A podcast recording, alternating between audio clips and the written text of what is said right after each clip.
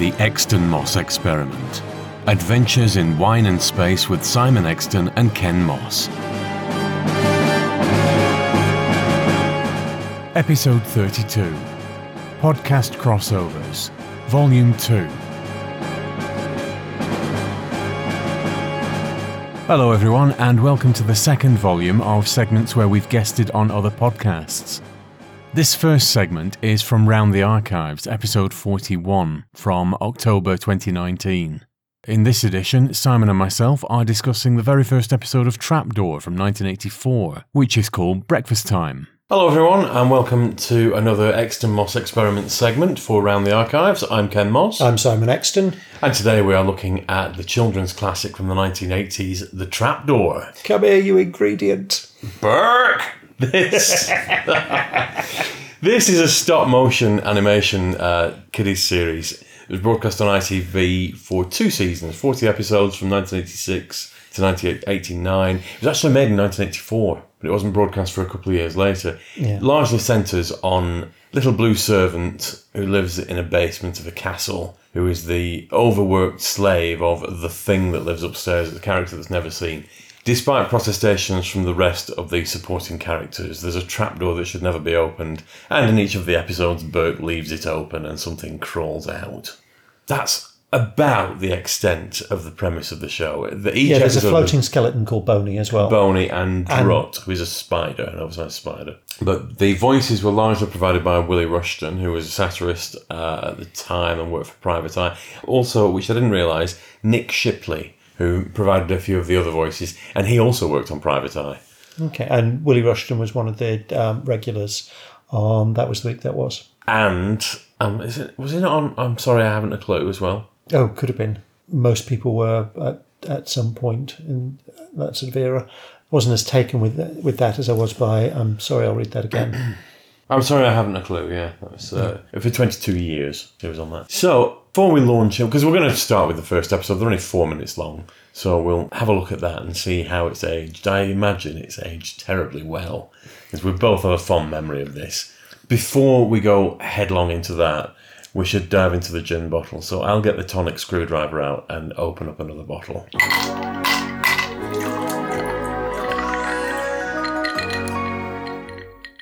And today we're drinking Whitley Neill Harrington Dry Gin. Which is a very nice gin. It is.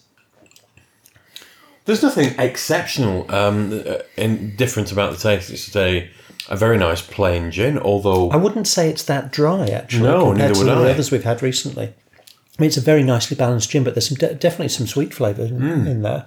It, it it's made a, a lovely tonic. I, I think it would be swamped if you were to do anything else with it.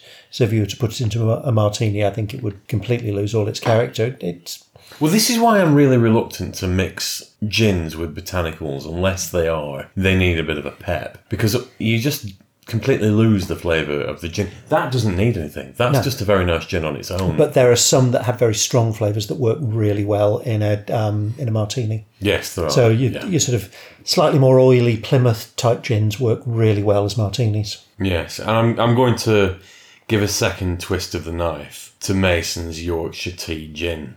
You're not going to let this go. I'm not going to let it go. I it's the first gin that I've given one out of five on our Bernard scale. It's been my lowest scoring as well. It wasn't nice. It was unpleasant, and I really didn't want it to be a tea flavoured gin. Sounds fantastic. It was awful, which we've managed to rescue this afternoon in a teapot. cramming it full of other flavours to, Basically, to yes. drown it out. I'm not wasting gin. See, I, I That is to your credit. that's four out of five Bernards for me, And me too. and that one is Warner's. This is Warner Edwards Harrington Dry Gin. Splendid. While we savour this, and before we open the trapdoor, we need to open the Black Archive. We do, really.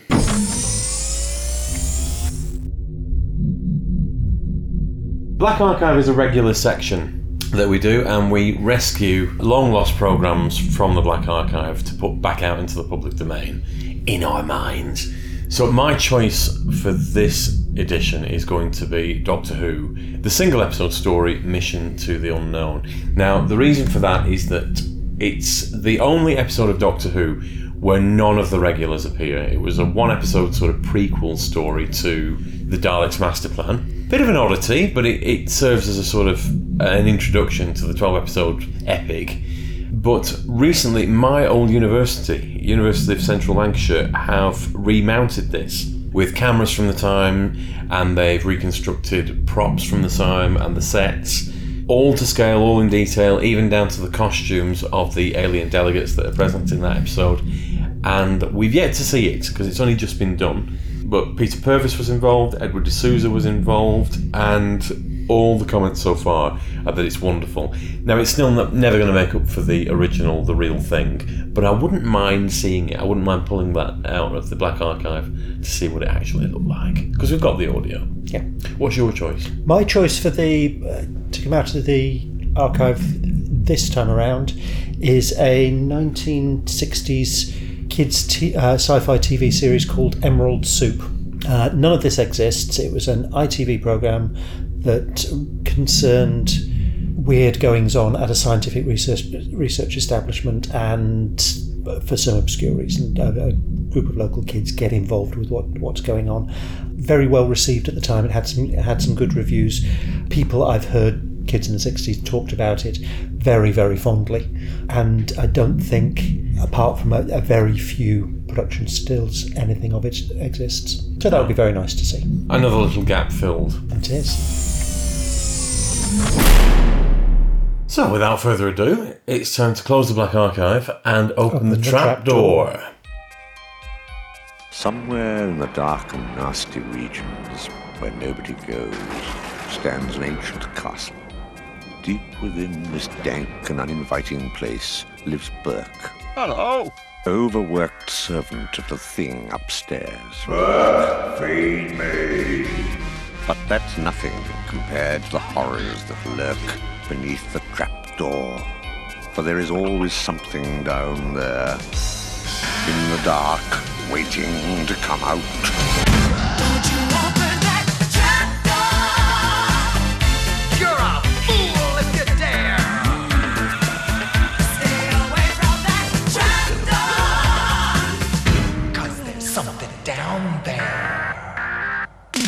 That was the very first episode of Trapdoor Breakfast Time from 1980. Well, made in 84, uh, transmitted in 86.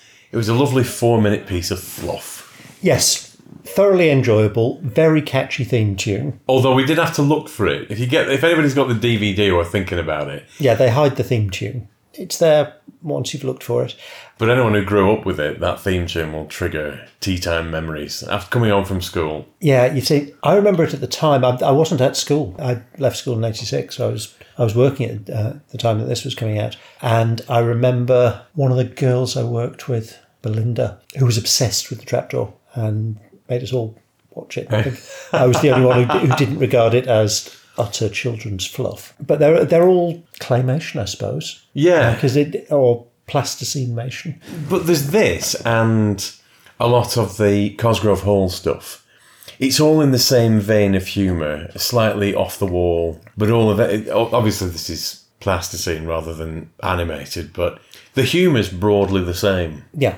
It was just really nostalgic to see Berk and the thing upstairs and mm. Boney and Boney was always my favourite because he just sits in the background and makes sarcastic comments. I wonder why he's your favourite character. I've always aspired for that to be my role in life. Yeah, there's not a lot to say about Trapdoor. If you didn't grow up with it, you'll probably look at it and think, what the hell is this? If you did grow up with it, you'll watch one and think, ah, there'll be a little warm glow inside. Yeah, this and Count Duckula. Yes, and to a lesser extent, Alias the Jester uh, and um, Uh, to a lesser Danger extent, Mouse. Alias the Jester. That was a Cosgrove Hall thing. what? Um, never heard of it. And Danger Mouse, Danger Mouse and Penfold. who blinked his eyeballs. What? If you watch, Penfold didn't blink. His actual eyeballs blinked. Have a look at it. Okay. Um, He wore glasses. You didn't see his eyes. You just saw his, his actual pupils. And the pupils blinked. His eyes didn't. how bizarre.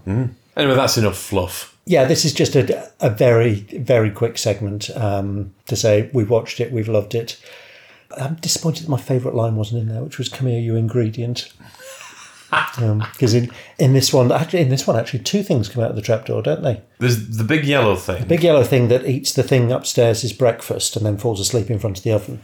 and then there's the big red thing. And then while Berk is trying to deal with that, a big ugly red thing comes out of the uh, the trapdoor and chases him around a bit. He hides behind a mirror, sees itself in the mirror, gets scared, and runs back down into the trapdoor. Close the trapdoor. End of episode. So not challenging plot wise. There may be an overarching umbrella theme as the series progresses, with complex characters and enough backstory to have a spin off sequel. Mm-hmm. But I doubt it. No, it's weird bits of plasticine that make us happy. And in life, if you've got gin and weird plasticine, You're doing pretty well. on that note, boys and girls, we shall hand you back over to the capable hands of Andy and Lisa. Thank you for once again for letting us break into your time. We shall see you again soon. Okay, bye now. The next segment was again from Round the Archives, this time episode 42 from November 2019, in which Simon and myself look at the American comedy series Better Off Ted, the episode Bioshuffle. Hello, everyone, and welcome to another Exton Moss experiment segment for Round the Archives. I'm Ken Moss. I'm Simon Exton. And we are invading round the archives yet again. Today we've got something that Simon's dug out of his magic bag of tricks called Better off Ted. Veridian Dynamics. Every day, something we make makes your life better. Power, we make that. Technology, we make that. Cows. Well, no, we don't make cows. Although we have made a sheep. And medicines. And airplane engines. And whatever this is. And all sorts of things.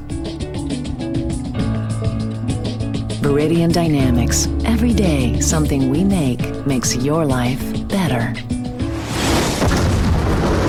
Usually. Veridian Dynamics. Life better. What's the premise for this one?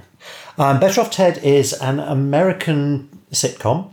It ran for two seasons between 2009 and 2010, and it focuses on the research department, so offices and laboratory of a large American company, Veridian Dynamics.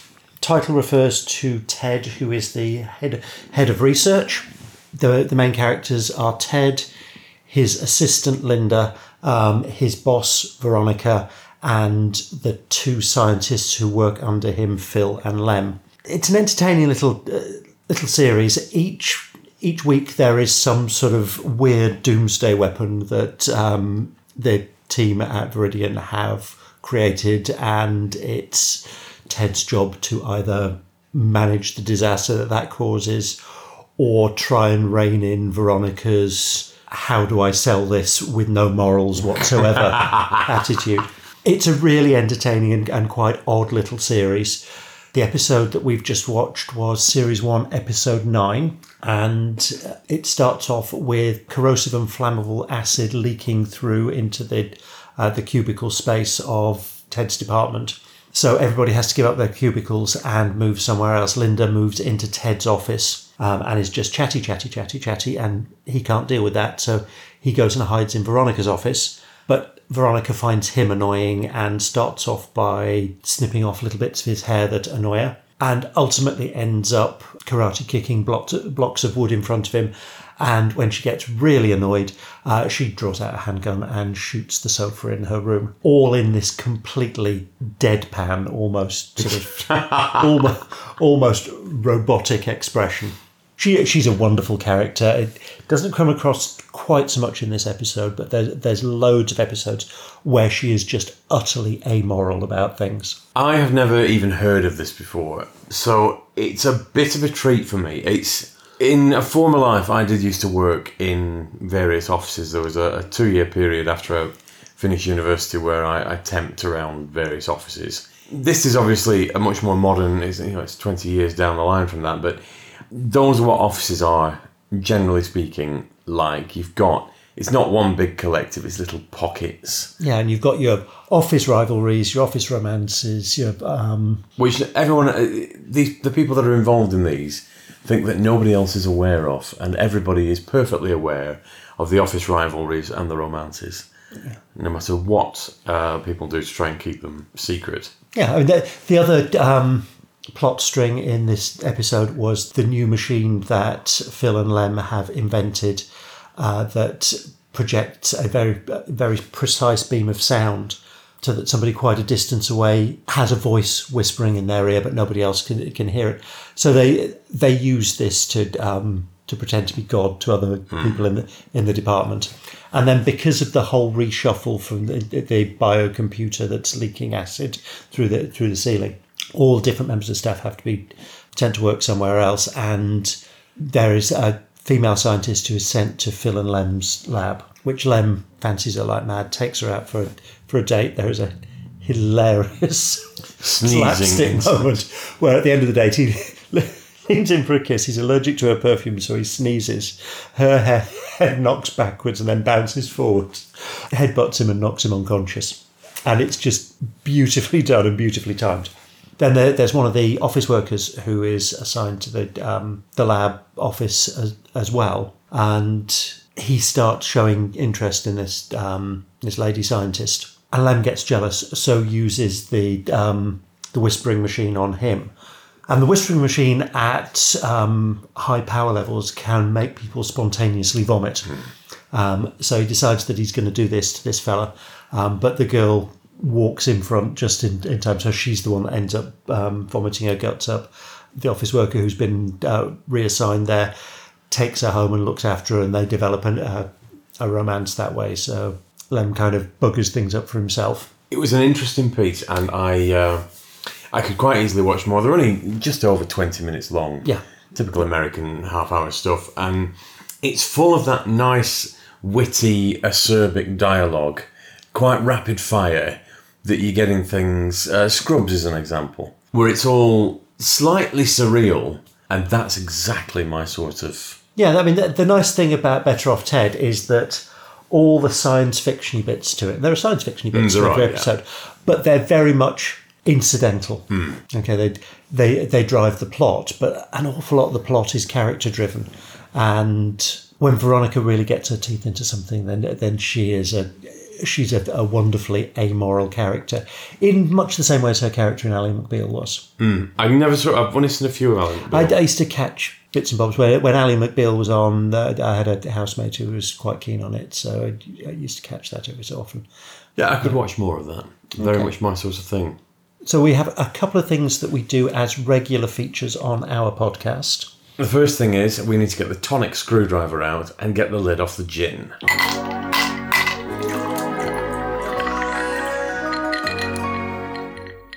What have we got this time? Our gin review for this time is Tarquin Strawberry and Lime Gin, and this is a little taster taster gin that I get every month for, from my lovely sister. And this is a Cornish small batch gin um, made uh, distilled with lime zest and then infused with strawberries. And it says it creates the perfect summer partnership. I have to be honest, I don't think they're far wrong. I think that's lovely. I didn't expect to like when you said strawberry and lime. I didn't expect to like this. Now I know you've had yours neat. I've got a little bit of tonic and ice with mine Because you're a wuss. because I'm a wuss apparently. But I'm going to give that four out of five. A good four out of five. Yeah, that's a really nice one. I'm, I'm getting that. I'm getting a four out of five. I think for a for a summer afternoon, I would have that over ice and just sip away at it, and it would be lovely. Yeah, Maybe perhaps on a beach in Cornwall. Yeah, that's really very nice. I don't do strawberry and lime, but it's so subtle and so. I think the lime's subtle. The, Yeah. the strawberry comes across very strongly. It's not as much as I would think. I would have thought, unless the wine and garlic and camembert and rosemary is uh, denting my taste buds this afternoon. Or possibly I'm just getting a stronger hit of it because I'm not wussing out and diluting it. Oh, behave, behave. Bring what's left of your glass and let's go down into the bowels of podcasting house to open up the black archive.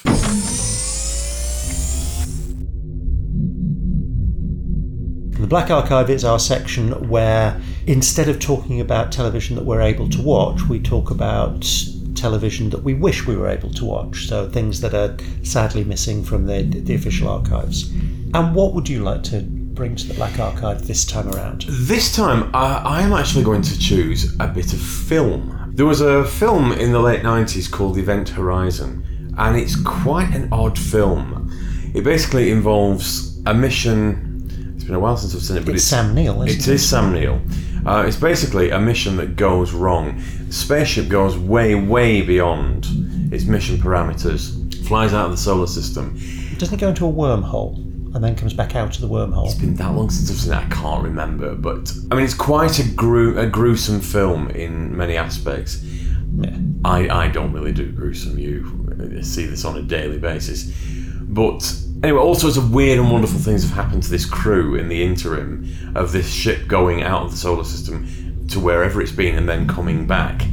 There was a lot of that film trimmed out, and unfortunately, in the intervening years, it's gone missing. And it's one of the latest film examples that I'm aware of where film trims have just completely gone missing. We're talking a lot of film here. It's about 45 minutes, I think.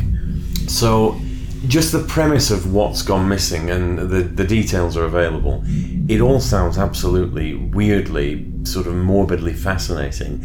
And I wouldn't mind seeing a full a full director's cut of that film. Hmm. Well, I mean, I've, I've always rather liked Event Horizon as a as a film. haven't seen it for a few years, but I've seen it a good few times, and yeah, that would be interesting to see. My choice for the Black Archive is something that's high up on the the BFI's missing list for British television, and that's the British coverage of the moon landings in 1969. Because although Oh, splendid. other countries' footage has been kept. Our footage wasn't. So we've got the, got pictures of the um, the landing on the moon. We don't have the pictures of the studio reactions in London, What a pity. and that that's one of those things that's really high up on the on, on the BFI's. We would like this to be returned wish list. Splendid. So those are our two regular features. Well, we have a third regular feature, We which we do. only generally do for Doctor Who episodes. However, because we're not going to be doing any Doctor Who episodes for the for the Round the Archives team, I think it's only fair to give you a, a little taste of our final special guest. I am Persian. Name your price. Thank you, Syrie. That was Ms. Syrie Van Epp. Uh, From the superlative corridor people. other adjectives are available. Yes, wonderful is another one. Uh, yes, this is where we, uh, generally speaking, Doctor Who. We look at We look at look at the drag queen index. Yes, how flouncy are the characters and, moreover, the costumes?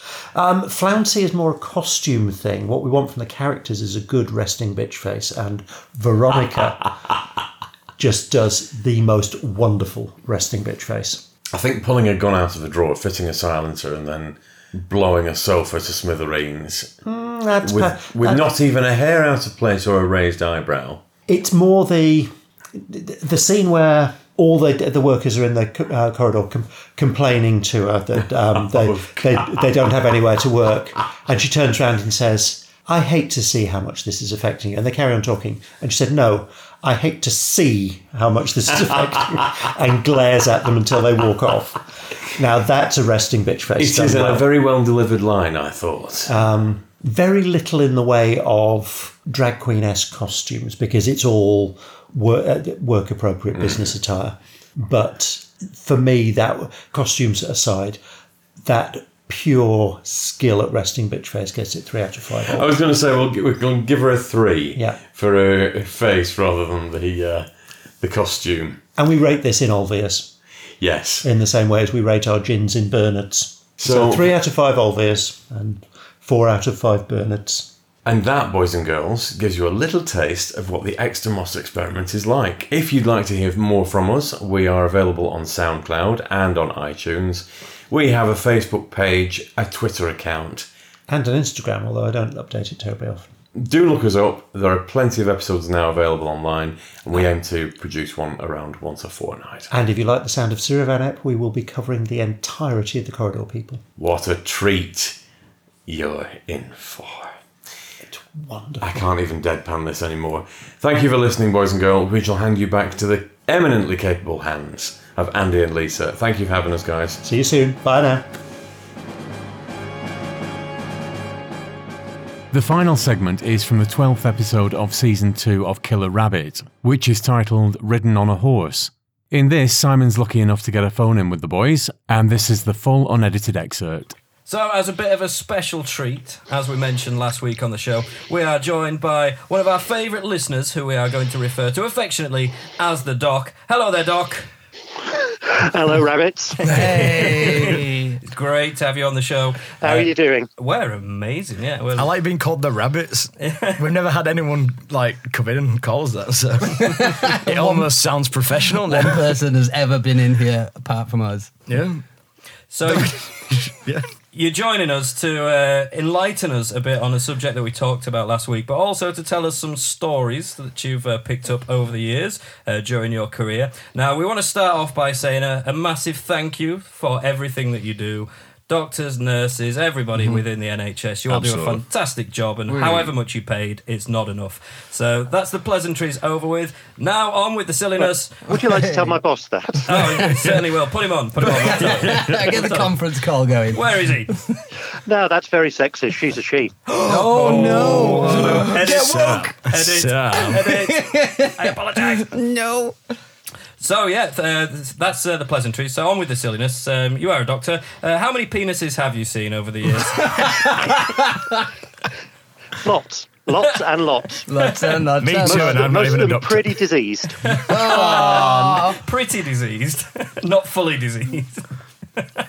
There's, there's, there's degrees of disease. There's all the way from, oh, that doesn't look too great, to, "Hmm, that might be about to drop off. Uh, now that you mention that, I've got these uh, these bumps down there. Anyway, uh, so last week we talked about a procedure called a pedicled groin flap, which uh, intrigued us all. However, as they questioned me further, it seemed that I had no idea what I was talking about. So, can you explain a bit about what, what was going on there if you heard the story? I, I, I did hear the story. Now, I will start off by saying I, I do adult hospital medicine, so I, I'm not a surgeon. Okay. and I've only, only got a fairly basic understanding of what this is. Um, Si- The- Similar to us then. no, ours was nowhere near basic. Not similar to us. Right. so a pedicle is a um, a plastic surgery technique.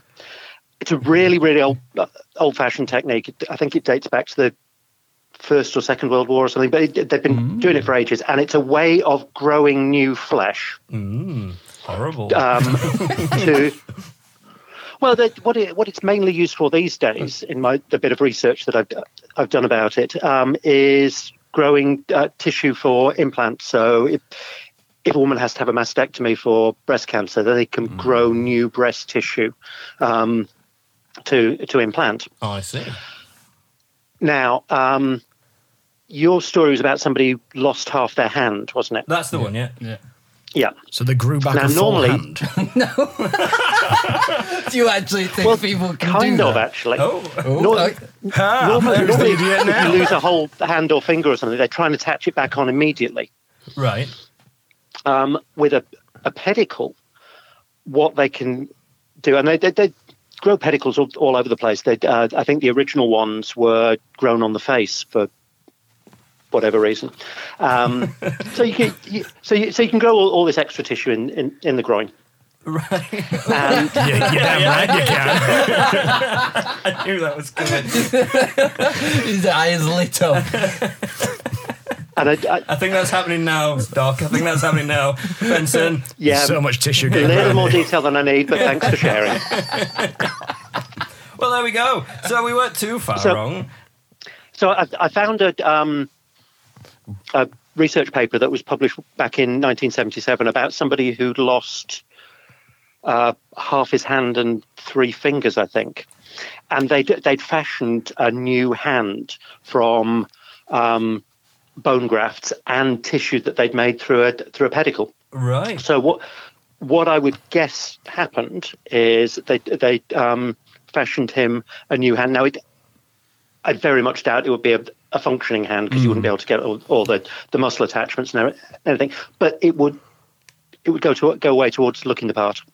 Right, so it's just pure, purely a cosmetic hand. Well, uh, Cosmetic hand. no, because you'd, you'd still you'd still attach the bit that he he had left. I, I honestly can't remember what the story was. Did he chainsaw it off or something? I think we think it was a saw. I, I, I Some ha- form of Yeah. saw. Yeah, I had the uh, the image of a handsaw because he was going through a floorboard. But, Disc uh, saw. It could have been a disc saw, but uh, yeah, some kind of saw. Brutal. Yeah, It something could have horrible. been Saw 3. so, so the bits that were the bits that were left would probably still have some function if he had any um, Yeah. fingers left or anything. But the bit that was reattached would be purely just for for looks, to look complete. Aesthetic, not cosmetic.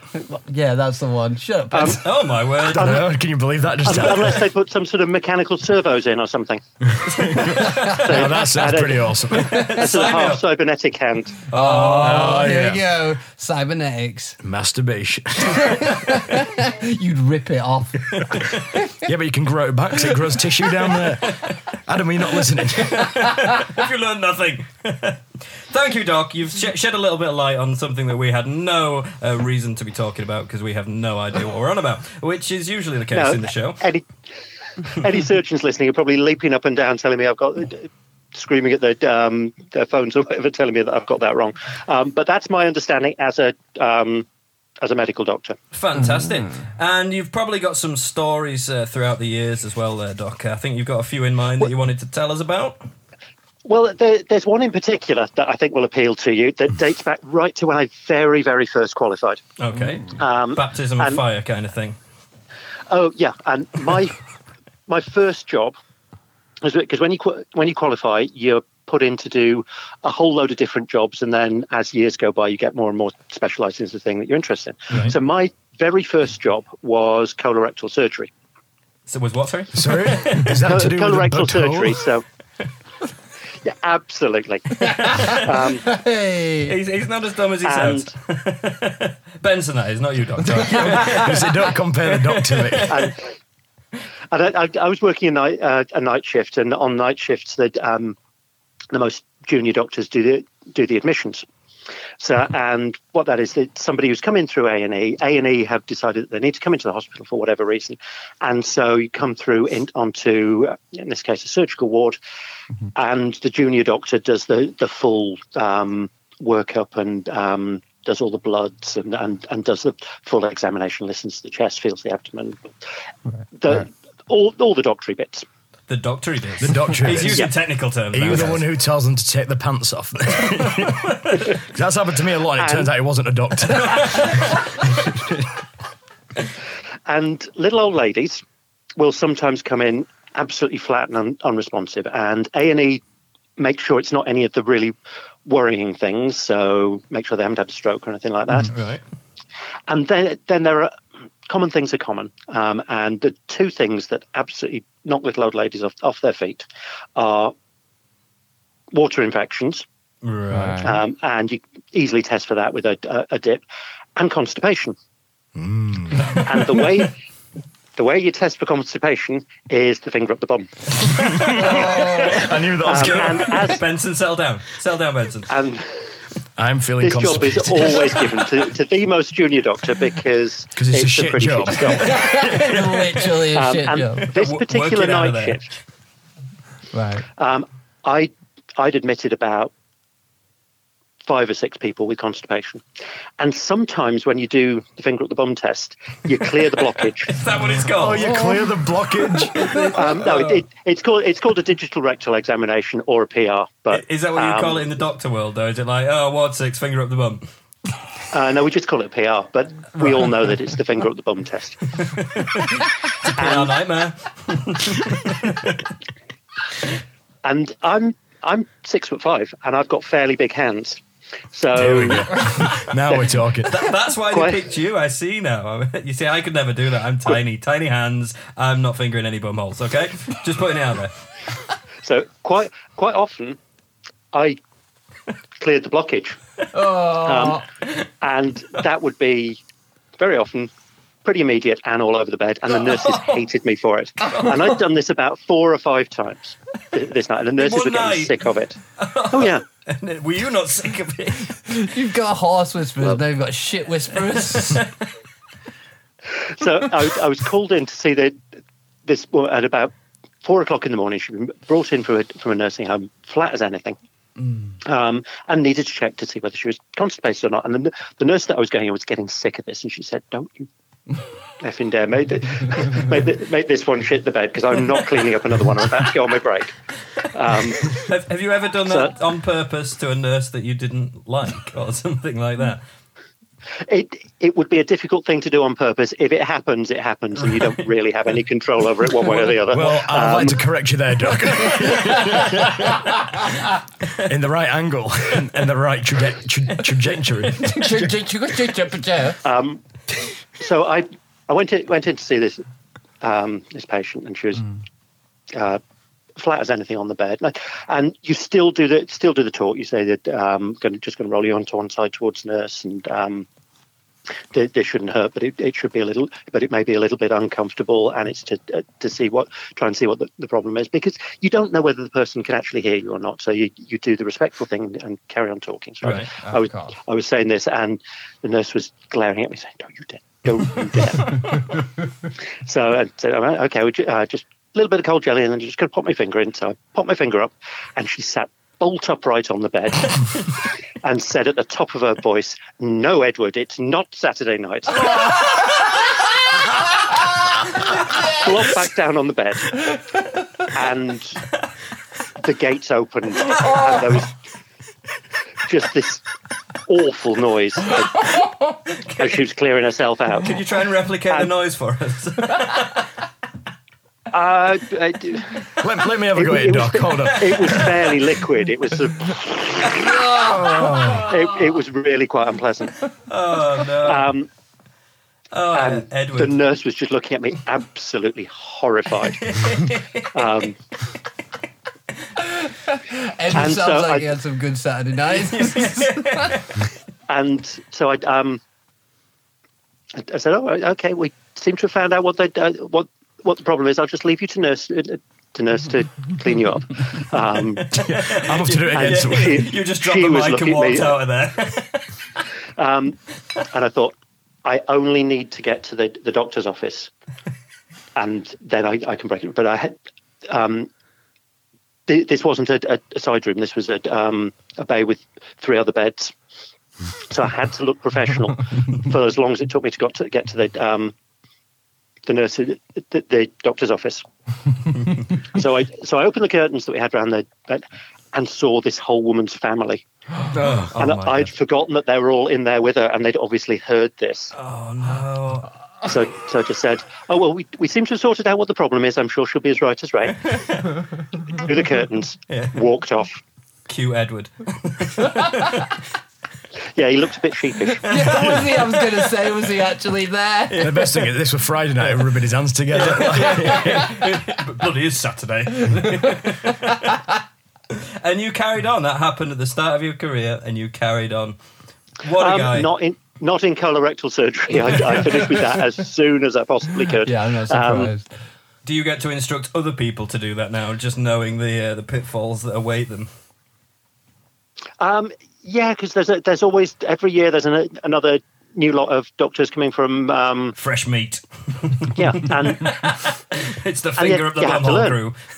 yeah, because if you need, there there are reasons why we would do that uh, in an emergency, um, and you need to know how to do it, and you need to know Where What to you- do it? you don't want him to get the wrong hold, do you? No.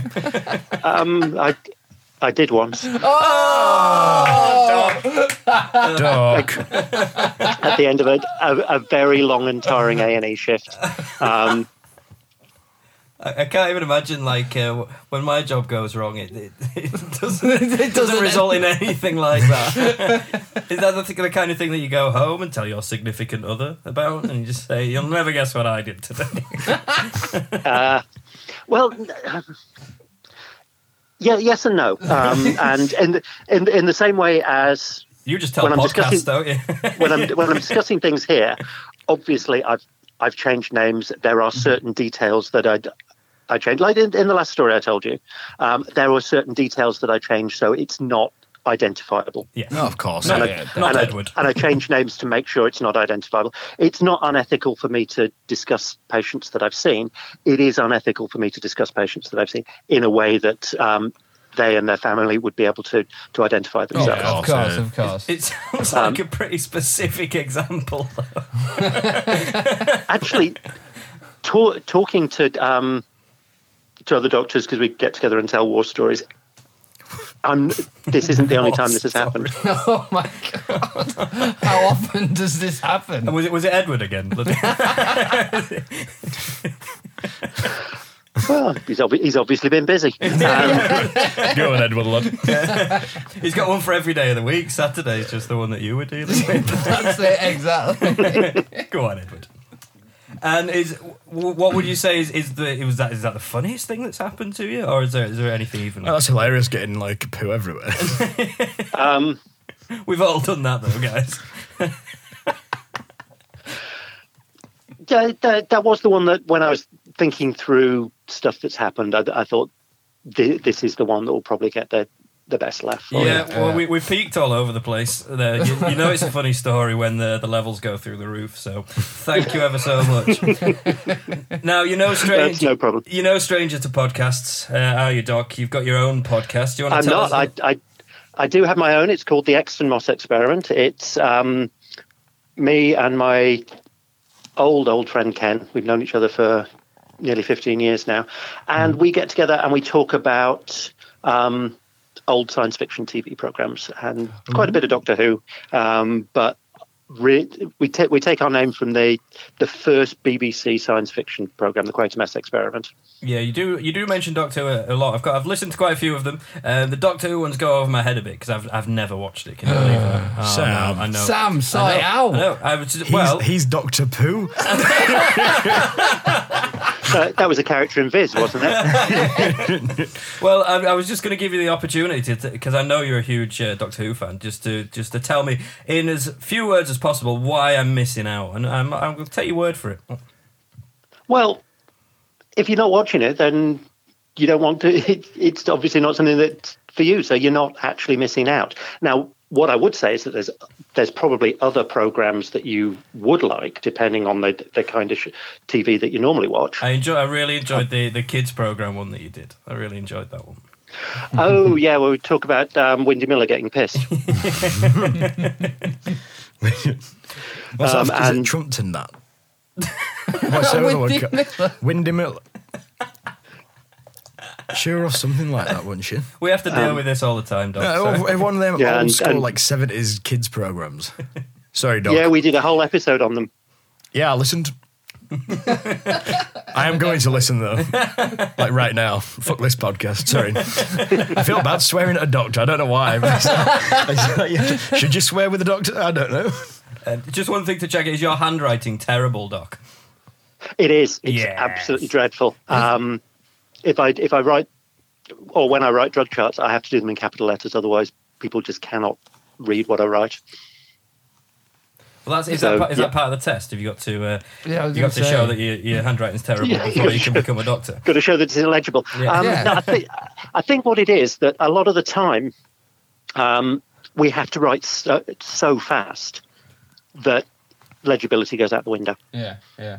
So if you're one of the the other do- jobs that a junior doctor will do is sort of fo- follow around on the the ward round and write down what's said, and you have to and. A lot of ward rounds happen very quickly because you've got a lot of patients to see, and you're trying to record everything. Right. And you're brand new out of medical school, so you, so you don't know which bits are important, which bits aren't. Mm-hmm. So you, you're trying to record absolutely everything, and legibility goes clean out the window. Yeah. It's mm-hmm. just a question get it, get everything down on paper. So it gets worse as you progress through your career. Then, so you can tell the really good doctors by how bad their handwriting is. or just the really b- the, the bad ones by putting particularly bad handwriting down so you can't tell what decision they've made. Doc, How do can, they I, cover their tracks? Doc, can I just uh, run something by you with you being a, a doctor of medical sciences and, and, and whatnot? Um, so recently I, I, I discovered uh, a, a growth in, in we the go. groin area. And at first I was waiting for some tissue to grow over it. Now, it didn't happen in time, so I decided to, to, to try and remove said growth. It was more like a wart. Um, so I, I, I heated up a needle and I stuck it straight in there. And and now part of my leg's gone green. so I was I was wondering. Um, I mean, first of all, if you lose a leg, can you grow it back?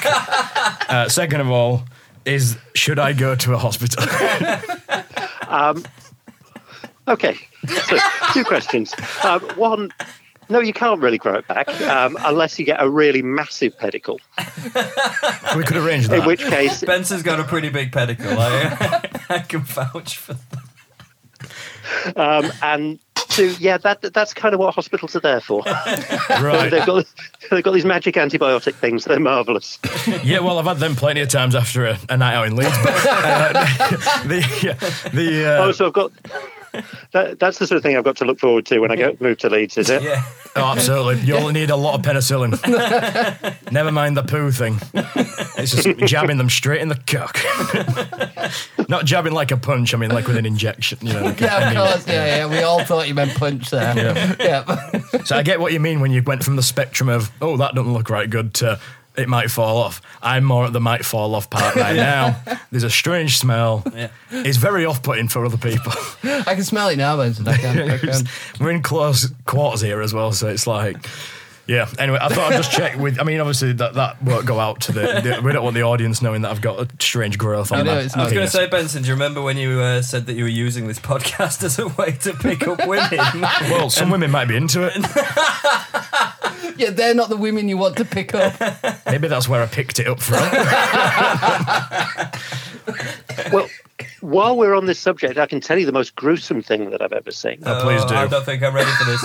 I have a, a, a nervous disposition. Go. You can go, Doc. Uh, I'm ready. Right. This is when I was a medical student. I was doing my placement in the um, sexual health clinic. So you see all the um, the STDs, Right. Oh yeah. and so somebody came in after having been referred from the surgeons. And we, we don't we didn't often you don't often get referrals into sexual health. Um, people usually people usually come along off, off their own bat and don't really want anybody else knowing. But um, the, this patient came in referred from the um, the local surgeons and had a problem with um, their colostomy. Right. Um, it's already gross. and- Carry on. and um, a, a colostomy is where you get a um, the colon, the large Yeah, bowel, The bag. and um, and you need to take part of it out, and because it doesn't have um, uh, enough length to reach down to the normal outflow, um, you put you put it onto the side of the um, the abdomen, Right. and you produce a new hole, and you stick a bag on it because um, there isn't any control over that. It's sort of fairly continuously leaking, and where There's some faces in the studio here. where where you get and obviously there's a surgical join between the uh, the bit of the bowel and the bit of the the abdomen wall, and that can sometimes break down. That's called dehiscence, and a, a few things will do this. And this person had a, a, a colostomy that not only was dehiscing, but was leaking fairly nasty green pus from it. Oh, God. And it turned out that they had contracted gonorrhea of the uh, colostomy. Nice. Yeah, gonorrhea of the colostomy. Nice. Oh, my God. what word. Wait, does Yeah, that mean in a sort using of the new any hole's a hole? goal way. no. Oh, yeah, any holes a every goal, hole is not a goal in that situation. Uh, However, I'm going to have to So- try it now. So th- that was about the most gruesome thing that I've seen. oh, that's vile. Wow. Well, that has or having my to fish eyes. out, or having to fish. No, it wasn't. This was really nasty and smelly. having to fish out a tampon that had been stuck for a week. Oh, My gills are going. that wasn't good. oh my god. Well, Doc, it's been an absolute pleasure having you on. Thanks so really much is. for Really coming on the Killer Rabbit podcast. We appreciate it so much, and everybody should It- go check out the Exton Moss experiment as well. It's a wonderful podcast. And uh, Doc, you're a wonderful person. Thank you ever so much. It has been a treat. It's been nice talking to you. and you Thanks, as well. Doc. Thank you. Well, I hope you enjoyed those little ventures outside the usual programme. We'll be back next time with our Christmas special, and this year we're looking at the Doctor Who spin off K9 and Company. So until then, thanks for listening, and we'll speak to you soon. Bye now. The Exton Moss experiment featured Simon Exton and Ken Moss, and the title music was performed by the BBC Symphony Orchestra. All featured television soundtracks are the property of their respective producers, and no infringement of copyright is intended. The programme was recorded in Rishton, Lancashire, and produced by Maverick Productions.